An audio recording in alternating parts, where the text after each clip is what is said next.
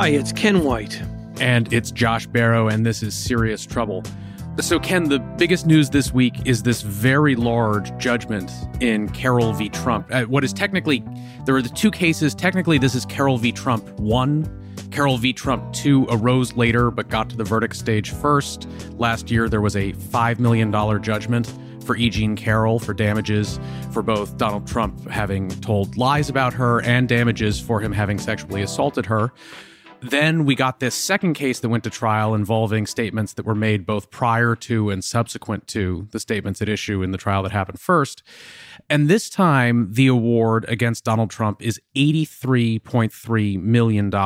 So more than 15 times as much as in the first trial. And Ken, we got this case wrong a fair amount in the way that we had been discussing it in the lead up to it where we'd been very focused on this issue of incremental damages. That basically Donald Trump told lies about E. Jean Carroll. E. Jean Carroll sued him and won and received millions of dollars in damages related to those lies.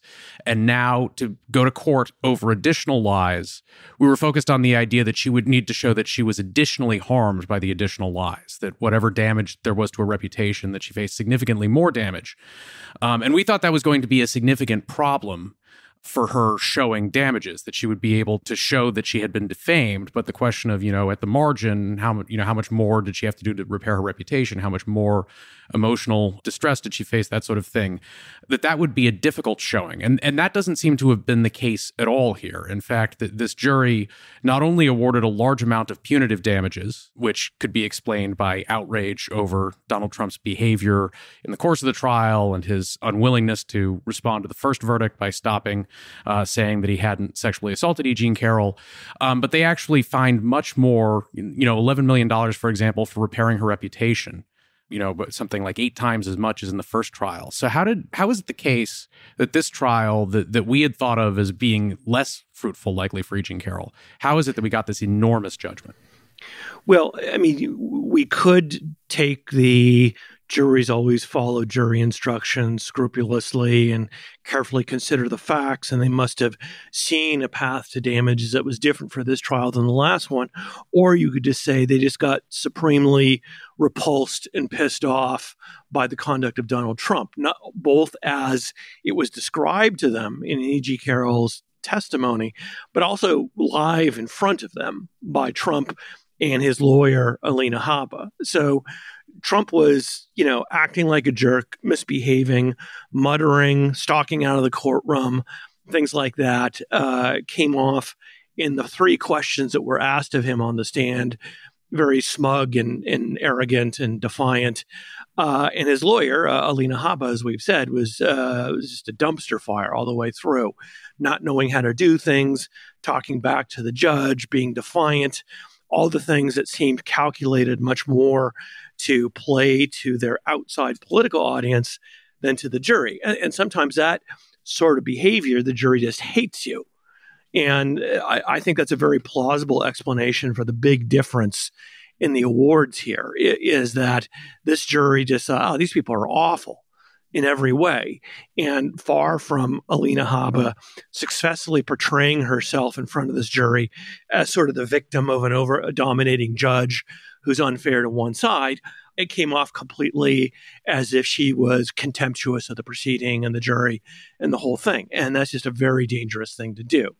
That's why these types of tactics, where you know you, you engage in theater, are extremely dangerous because a, a jury can just look at that and say, these people aren't sorry for anything. They don't accept any limits. We're going to have to show them limits. Yeah, I mean, and it seems like that's been extremely costly here for Donald Trump. I mean, we've often talked about these aspects of his courtroom strategy where he's doing things that really don't seem to be aimed at the people in the court. They're aimed at the broader public, they are aimed at political viewers.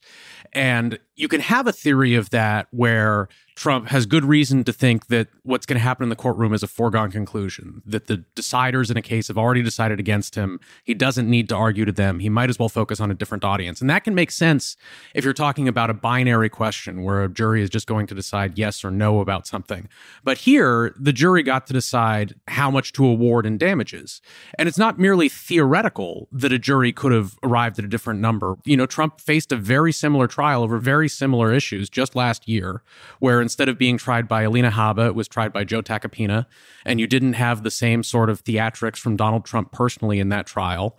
And it was possible to get a substantially lower damage award out of a jury. So, you know, it, it seems like it's possible that through all of these theatrics, Donald Trump cost himself, you know, tens of millions of dollars here.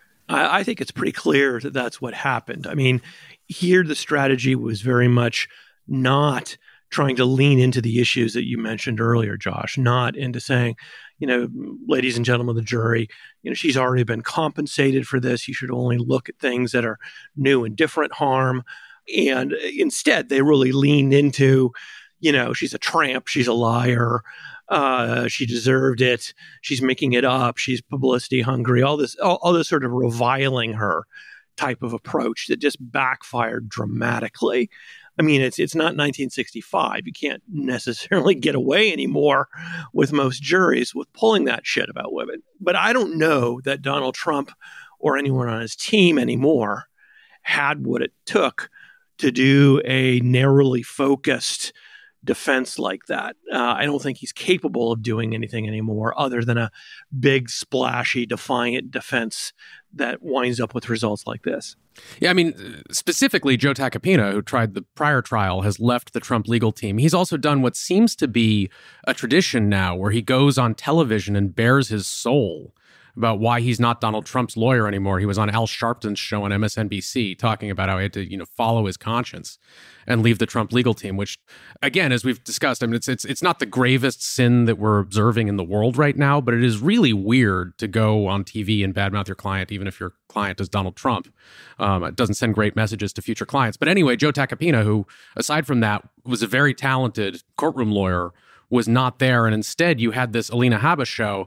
And people have been sort of puzzling about this. You know, it's is it just because she's good looking and she can, you know, she fights in the way that he would like to see people fight on television, and therefore he picked someone who is extremely unqualified to be his his courtroom lawyer in this case, and and again costs him tens of millions of dollars. Well, yeah, I mean, eh, eh, there's always this temptation because of Trump's successes to portray him as this political genius. But the truth is, we know he responds very well to people who are rude and abrasive and obnoxious in his favor and that he loves that. And so I think she's someone that appeals to him because she will talk smack and mouth completely obvious lies and stupid theories and things like that. And and he likes that. He likes people who, as he sees, fight for him.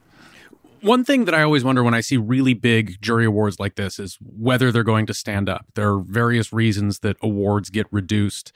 Is Trump going to end up actually paying this $83.3 million?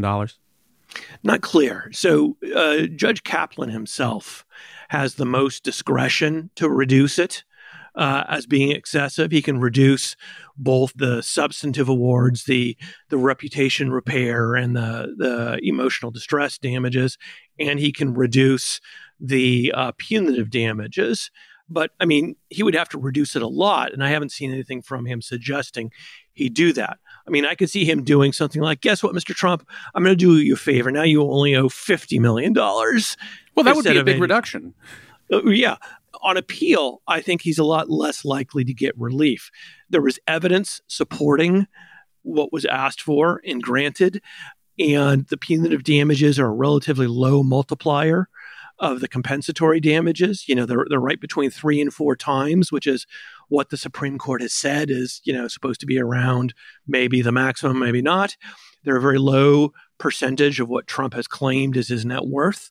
So I, I think he has a real uphill battle overturning it on appeal with a standard of appeal that's not favorable to him. Uh, I think probably his best hope, ironically, is with Judge Kaplan, who clearly thinks he's disgusting. Yeah. I mean, do you think it's plausible that Judge Kaplan will reduce that award? I, he Judge Kaplan, as as you note here in the script, has seemed furious, and at one point threatened that he might throw Alina Habba in jail for her conduct in the courtroom in the same way that we talked about how the the outrageous conduct by Donald Trump likely influenced the jury, is that the sort of thing that also influences a judge who, you know, might think, "Hey, you know, this award seems a little excessive and maybe I would normally reduce it, but I'm so mad at you that I'm not going to?" Yeah, he did say to her, "You're on the verge of spending time in lockup." now sit down. And lockup, so you know, is sort of like the the mini jail on the same floor as the courtrooms where they keep defendants before and after hearings. Uh, where occasionally a lawyer spends some time. um, so, yeah, you know, the way I could see Judge Kaplan deciding to reduce this is sort of bending over backwards to appear neutral and fair, which is a mindset that sometimes overtakes judges. And it, he might say, I'm going to reduce it a bit just to show that I exercise my discretion, which in a way would make it even more bulletproof on appeal. Mm-hmm. Like if he say, let's say just hypothetically, he took it down to $60 million. Then the Court of Appeal would have to say, well, the the district court exercised its discretion. It knew the record the best. It already exercised its discretion to reduce it. We see no reason to reduce it further make it even more bulletproof. Or maybe he'll just leave it. You know, uh, you know, he's demonstrated throughout this that even though he can have a uh, a sharp word as much as any federal judge. Has. He's been long suffering. I think you know as we we have the contest, and we're going to announce at the end of this show who won the contest for identifying the very first long suffering federal judge. But Judge Lewis Kaplan is you know it's the he's he's well into that club. He gets like if it was SNL, he'd have one of those five timer jackets. No doubt. But uh, the point is, he he hasn't been doing big splashy things that he could have done. He didn't put Alina Habba in jail. He didn't hold Donald Trump in contempt, and uh, so I suspect he will resist doing big splashy things to punish. Donald Trump will appeal this verdict. How does that work with the judgment like this? He has to post some sort of bond while they're waiting for the appeal. Right. So the way it works is that a judgment like this, after the, the statutory time period, which I believe is 30 days here, uh, after the judgment's entered, Carroll can start collecting on it. That means putting liens on property and seizing assets and stuff like that. And to get around that on appeal, he has to post a bond. And so either he does cash like he did in the first Eugene Carroll case, where he had to put up $5.5 million, or he has to get a bonding company to do it. And the arrangements with that depend on what the bonding company requires, but it usually would be collateral for the full amount. Um, and sometimes more than the full amount because you have to do more to cover anticipated interest. And so that's, I mean, that's a really, can you get a surety bond for $90 million? Well, I'm sure if you're willing to give them real property uh, that's worth 150 million dollars, you can. So it could be secured by 40 Wall Street or some other some other real estate asset that he owns. Some other asset where they're going to carefully measure the actual square feet before accepting Trump's word on how much it's worth. Well, I mean that's the funny thing though, right? I mean he he faces this other civil case, the the New York Attorney General's case where there may also be substantial financial penalties coming down the pike it, it's going to add up to a, a substantial claim, even relative to Donald Trump's high net worth, whatever it is. Josh, here's why I think maybe he's going to have an easy time to get a bond. His consistent defense in the New York AG case has been none of these accidental misstatements about my net worth or value of things really mattered because banks are super eager to do business with me. They're they're raring and ready to go to lend me money. And I mean, it appears this is somewhat true. Mean, Trump has been a known crook for decades. He's had the reputation of not paying his debts for a generation. He's had a terrible reputation in multiple ways for failing businesses and, and things, dishonesty for decades. But banks keep getting into business with him and loaning him money. Well, but mo- most of them don't. I mean, you know, 20 years ago, uh, almost 20 years ago, I was a banker at Wells Fargo. And literally, you know, when they would explain to us the credit philosophy of Wells Fargo Bank, which at the time was the fifth largest bank in the United States, uh, they would say it's people, credit, real estate. You look at those things in that order. And literally, the example my boss gave me of someone you would not lend to because they failed the people category was Donald Trump. This is before Donald Trump was a political figure. It was before the birthers. It was it was based purely on his reputation as someone who tried to get out of paying back his real estate loans. Uh, and so, you know, the relationship that he had with Deutsche Bank was so was so extensive and shady, in part because the other banks of Deutsche Bank's stature generally didn't want to do business with Donald Trump. Now, I, I assume when you're looking for a surety for a civil case, that's not the sort of thing where you go to Bank of America or, or J.P. Morgan anyway that seems like a fairly specialized product and i don't know exactly what that corner of the industry looks like but there there are a lot of financial institutions that do not want to do business with donald trump for the very obvious set of reasons why you might not want to enter into a high stakes agreement with donald trump Sure, but there are clearly financial institutions that still do. He still has ongoing businesses. He still has financial relationships. And some of these banks are probably thinking there's a good chance he's going to be president again. And that plays into their thinking. Well, so I, I, I would be surprised if he can't find a bond.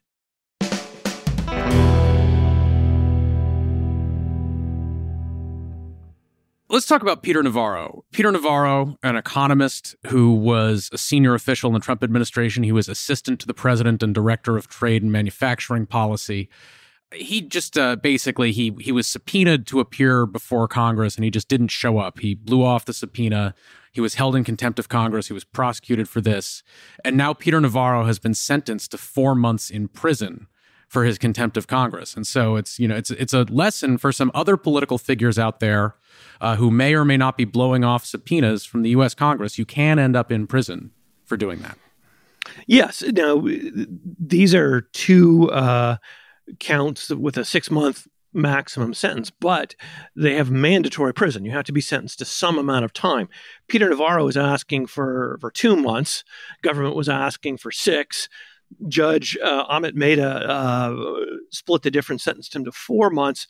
But um, Mehta, who was not happy with Peter Navarro and Peter Navarro's line of bullshit, he was saying, uh, the judge said, I guess what bothers me ultimately here is that after a year and a half plus, you still want to suggest that this is a political persecution.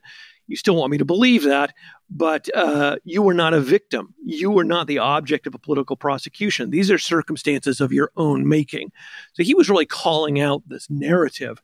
And Peter Navarro was kind of blown away by this during the sentencing. He spoke fairly extensively on his own, which I'm sure was a sphincter clenching moment for his attorneys, and did not make it better. He, he expressed surprise. He thought he was just trying to he thought uh, adhere to the the uh, executive privilege and uphold that. Uh, he dropped the line that uh, you know uh, he's an, a Harvard educated gentleman, and yet when the Justice Department comes after you, that doesn't matter. So, note a word to the wise, Josh. I think both you and I should mm-hmm. take note that is not an effective sentencing argument. Okay, because so, we are both Harvard educated gentlemen. That's why you're saying that. Yes, exactly. Yes. Uh, so, um, not a good argument. So, uh, you know, he's saying this is a death sentence. It really is not. This is a huge travesty. It Wait, really he called it not. a death sentence? Four yeah, months so in jail? Here's the thing I think he could have avoided this if he had simply done written objections, shown up and refused to answer on the basis of the executive privilege, basically taking it a hair more seriously right. he probably could have avoided this outcome. But well, yeah, if he hadn't broken the law, he probably would have avoided being sent to jail. Yeah, but what I mean is he could have achieved the same result of not being helpful without simply completely blowing it off. Right. Uh, but I mean that he could have made that executive privilege claim. Maybe the claim would have held up and maybe it wouldn't have. But there's a process. He would litigate that through the courts. Um, the problem is that he didn't do what the court instructed him to do. Instead of you know using the available legal process to put up barriers. Exactly. He just decided to pretend it didn't exist and it didn't bind him. But then the other thing is, once you've been convicted, I mean, isn't this sort of sentencing 101 that you're not supposed to go in there and try to relitigate the case itself? You're not supposed to go in and make arguments about why you, in fact, didn't break the law. Aren't you supposed to say, I'm very sorry and I regret it? and I will do better next time rather than saying, well, really executive privilege meant that I that I didn't have to testify? Absolutely, Josh. And this is a big problem in representing people like Peter Navarro. That is Harvard educated gentlemen and similar, you know, white collar criminals uh, used to being so masters of their own destiny who wind up in front of the judge are very unreliable and showing contrition. And so often you just have to sit on them and make them shut up and very carefully script anything they're going to say and uh, deal with the possibility that if they insist on speaking at sentencing, they're going to go off script and wind up getting more time because they just feel so much self pity. So that's a big problem. It's always better simply to have the person say, I appreciate the court's consideration and time. And, uh, you know, I will submit to your sentence rather than say anything. Right. And the other thing about a, a, sentence this short is presumably, regardless of the outcome of this year's presidential election, he'll he'll probably have served it by then, so he can't even be saved by a pardon if Trump were to win again. Yeah, and also a lot of the time, a problem is with a shorter sentence like this can ironically be worse because you wind up serving it in something like the Metropolitan Detention Center and sort of like a, a holding area um, because there's not time to designate you out to a minimum security club fed. Unless you can get the judge to set your surrender date way out, Bureau of Prisons may not have yet assigned you to a nice, cushy, low security for Harvard educated gentleman type place, and, and you wind up, you know, basically in the tombs. There's been some discussion of Judge Royce Lamberth, uh, who is a, a very long tenured federal judge. He was appointed to the bench by Ronald Reagan and uh, he uh, had a case that was related to the January 6 events. He sentenced James Little to both jail time and probation uh, related to uh, parading at the Capitol, which is basically the lowest level of offense to which people were sentenced for the events related to January 6th. Circuit Court said, no, you can give probation or jail time. You can't give both uh, in exchange for that. And so it got back to him he's sentencing the case again and he has some venting to do about the way that people are talking about these January 6th defendants. He sure does. And, and to put it in context of who is venting here, Judge Lamberth is, you know, he's a, a Reagan appointee, he's conservative, he's a, you know, a Federalist Society luminary. He's somebody who was uh, issuing a lot of rulings that the Clinton administration hated during the Whitewater investigation and the Ken Starr investigations that, that really favored those investigations over Clinton. He's famous for holding multiple administrations' feet to the fire. In, in one case involving Native Americans suing the United States, he held uh, two secretaries of the Interior, a Treasury secretary, and two assistant secretaries in contempt over the course of, I believe, three administrations. So he's not someone to trifle with. And this came back down, and he is just furious. So, first of all, he's furious because he's resentencing this guy, James Little, who he says that during the probationary period has not been compliant with probation, has not done the things he's supposed to do, and has been openly defiant and, uh, you know, clearly not at all remorseful about the offense. And so he, he gives him 90 more days instead of, you know, probation. And then he just blasts all the people carrying water for this narrative that the January 6 defendants are all victims and just, you know, protesters and maybe got a little out of hand and that type of thing. And he, he just says that he can't believe, and it's the worst thing he's seen in his 37 years on the bench. And people are are uh, saying all this stuff about how these were just, you know, slightly misguided uh, good American protesters. And he's saying, no, that's not all the time. They tried to overthrow the government. They tried to, you know, disrupt an absolutely essential government function. And it's appalling that people are apologizing for them or lying about them. And I think it really illustrates the gulf that we're continuing to see between Trump conservatives and you know, classic, or as some people would say, establishment conservatives. So, you know, Lamberth is establishment as they come. And he thinks the Trumpist narrative that January 6th was just, you know, a big boisterous protest is complete bullshit. And he's offended and appalled by it. But that is absolutely mainstream now among Trump people and, and people who are basically trying to be plausibly appealing to Trump people. You know, you, you've heard rhetoric like that from some of the other candidates for the Republican nomination, not as starkly as from Trump, but you've heard them, you know, cozying up to it. So we, I think we've heard more and more of these statements from federal judges in D.C. because they've had to do so many of these cases. Josh, remember how we talked about how there are hundreds and hundreds of these Capitol cases, and that is taking up such a huge segment of the workload of federal judges in Washington, D.C., in the, the District of Columbia. And they are seeing so much of it. They're seeing themselves spending all their time in it to the exclusion of other cases. And then they're seeing this rhetoric out there about how what they're doing is illegitimate and these are victims and political persecutions. And it's just making them mad. Do you think this tells us anything about what the Supreme Court might do with the case that's that's going to come before them about obstruction of an official proceeding, which is a, a, charge that has been brought in many of these Capitol riot cases. And there's a dispute over whether this law, which originates out of the Sarbanes Oxley Act, which has to do with securities regulation, whether it was really intended to apply to this sort of thing where you know rather than submitting false testimony or something like that, you are uh, causing a physical disturbance in a government building in a way that interferes with the conduct of business within that building. That's an opportunity that the Supreme Court is going to have that would significantly undermine some number of these prosecutions. It wouldn't lead to them all being thrown out. This is a charge that has been brought many times and would undo a lot of that work that all of those federal judges have been spending their time on. It seems like it would, you know, that a lot of the headache that Judge Royce Lamberth and these other people have gone through will have been for significantly less result than it would be otherwise if the court goes with that argument. Uh, you're right that it would disrupt a lot of January 6 prosecutions. It would even be a significant problem for uh, the Trump prosecution in D.C. for some of the theory of that.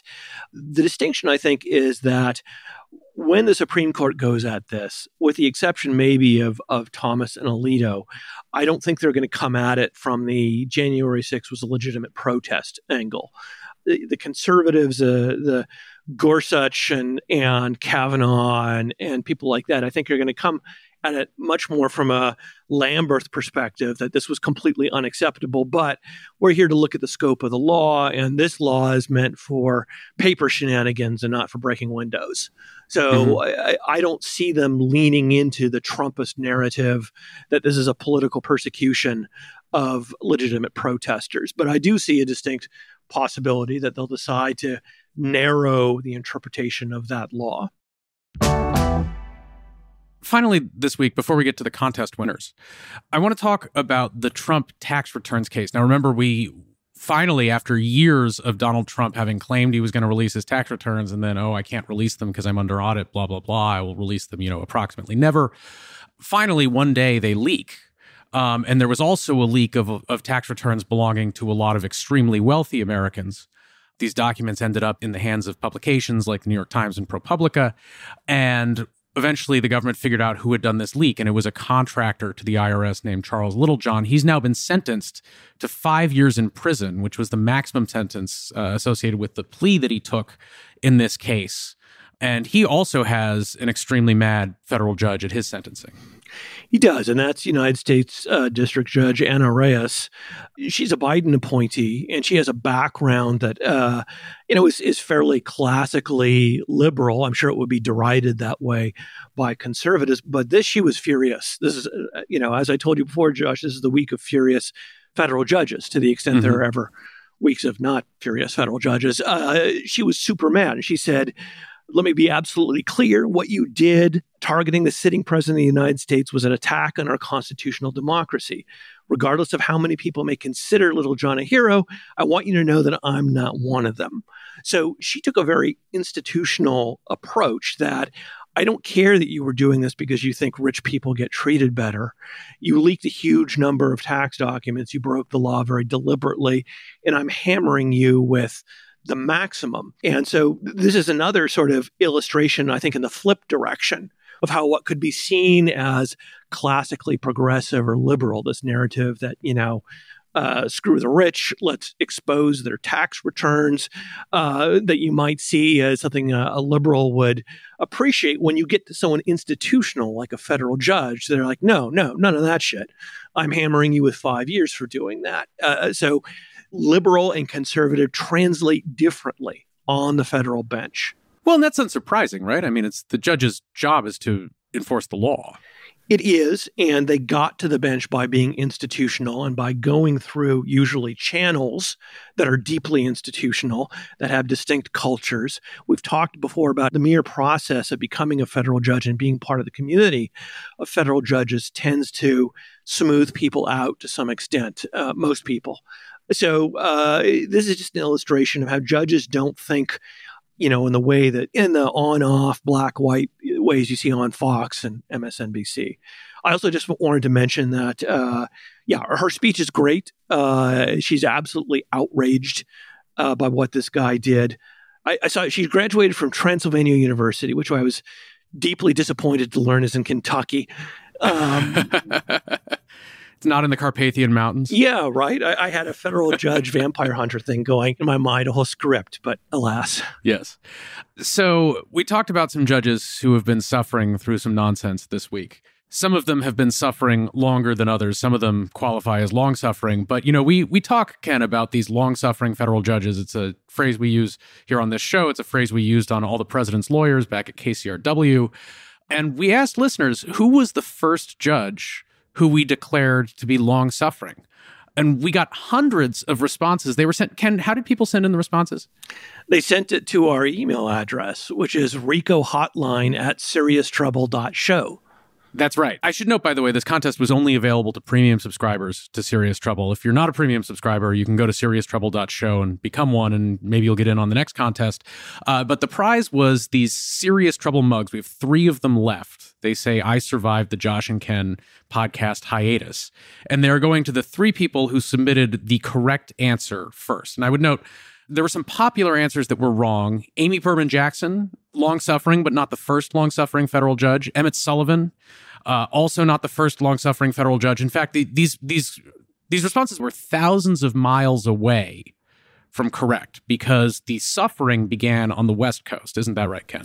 That is right. Uh, long suffering federal judge is not the name of a particular person. It's it's more like a title, like people speculate James Bond is. You know, just there's a new one appointed every now and then. But the right. original, the OG long suffering federal judge, uh, a phrase coined by you, Josh, was United States District Judge James Otero here in the Central District of California, mm-hmm. who uh, got that honorific uh, by presiding over the Michael Avenatti, Michael Cohen, Stormy Daniels clusterfuck of cases here in Los Angeles. Clifford um, v. Essential Consultants. Yeah. And yeah. You know what? This just shows how much things have changed because that was in December of 2018 when you dropped that now immortal honorific. And what was then to us a long suffering federal judge was one who is having a proceeding where there was a lot of attention. There was some bizarre issues, but mostly the attorneys involved in it were competent and making competent legal arguments. It just seemed sad that this judge had to put up with these political disputes. How naive we were, Josh, in December of 2018 to think that was long suffering. When you say the attorneys in this proceeding were competent, you mean Michael Avenatti? Well, Michael Avenatti was competent in court. Uh, he his papers were not crazy. He did not act like Alina Habba in court. He made some poor decisions. Didn't Stormy Daniels, uh, Stephanie Clifford, end up having to pay hundreds of thousands of dollars in legal fees because th- she brought a claim that was unwise and that got her a SLAPP award against her? But Josh, look who we're comparing to here. so, comparatively, yes, that was a dumb SLAPP suit to bring, and Avenatti should not have brought it. But his arguments in court and his performance in court in this case were not bizarre. They were not Alina Habba ish. They were not the sort of thing we've been seeing for the last few years when Roger Stones and Rudy Giuliani's and Donald Trump's show up in court and just pretend like it's a, a vaudeville show. I, I don't know, Ken. This nostalgia for a time of dignified courtroom lawyers like Michael Avenatti, who who merely cost their clients hundreds of thousands of dollars through poor legal strategy decisions plus the theft of parts of their book advances. As opposed to, you know, maybe Alina Habba cost Trump $60 million with her antics in this trial. I mean, I guess that is that's less incompetent, but it feels like we're back again to you contending that Michael Avenatti is a good lawyer. I was not saying that. I was saying that, and maybe my my glasses are a bit rose colored on there, but Josh, uh, I was there. I was in the courtroom. I was there yeah. when the strength of Avenatti failed, and um, I, I, can just tell you that uh, Avenatti's uh, capering in that case was qualitatively and quantitatively different than the craziness we're seeing now and uh, the stuff we have now gotten hardened to in these cases. So James Otero is no longer suffering. He's retired, right? Yeah, I believe he may be with one of the uh, private dispute resolution services. Mm-hmm. Very so if smart. he's suffering, he's getting paid handsomely for his suffering now. Oh, they don't suffer on those, Josh. They get paid hugely. There are fresh chocolate chip cookies at lunch, uh, lavish uh, facilities. Uh, yeah. Didn't so. Judge Otero at one point reference having been described as suffering. And also, I believe you said that perhaps he had run over a nun in a past life and I, God was punishing him for that with this litigation involving Stormy Daniels and Michael Avenatti and Michael Cohen. Okay. Uh, and he, he denied that from the bench. Okay, Josh, but the key word there is perhaps. I carefully qualified it. yes. Uh, Judge Otero, on one occasion, remarked from the bench, and I think I was there for this one, that he didn't see himself as so beleaguered. Uh, he didn't use the term long suffering because he had these cases. And apparently, once I'm told by several attorneys, he he made reference to the fact that he had not, in fact, done something terrible in a past life or, or run over a nun. So someone on his staff, if not he himself, uh, was a listener. Well, sounds like maybe you were responsible for a little bit of his suffering, Ken. I do what I can. uh, we will notify the winners, the three winners who will be receiving their three mugs. Congratulations and thank you for your attention to detail. Serious Trouble is created and produced by Very Serious Media. That's me and Sarah Fay. Jennifer Swadek mixed this episode. Our theme music is by Joshua Mosier. Thanks for listening, and we'll be back with more soon. See you next time.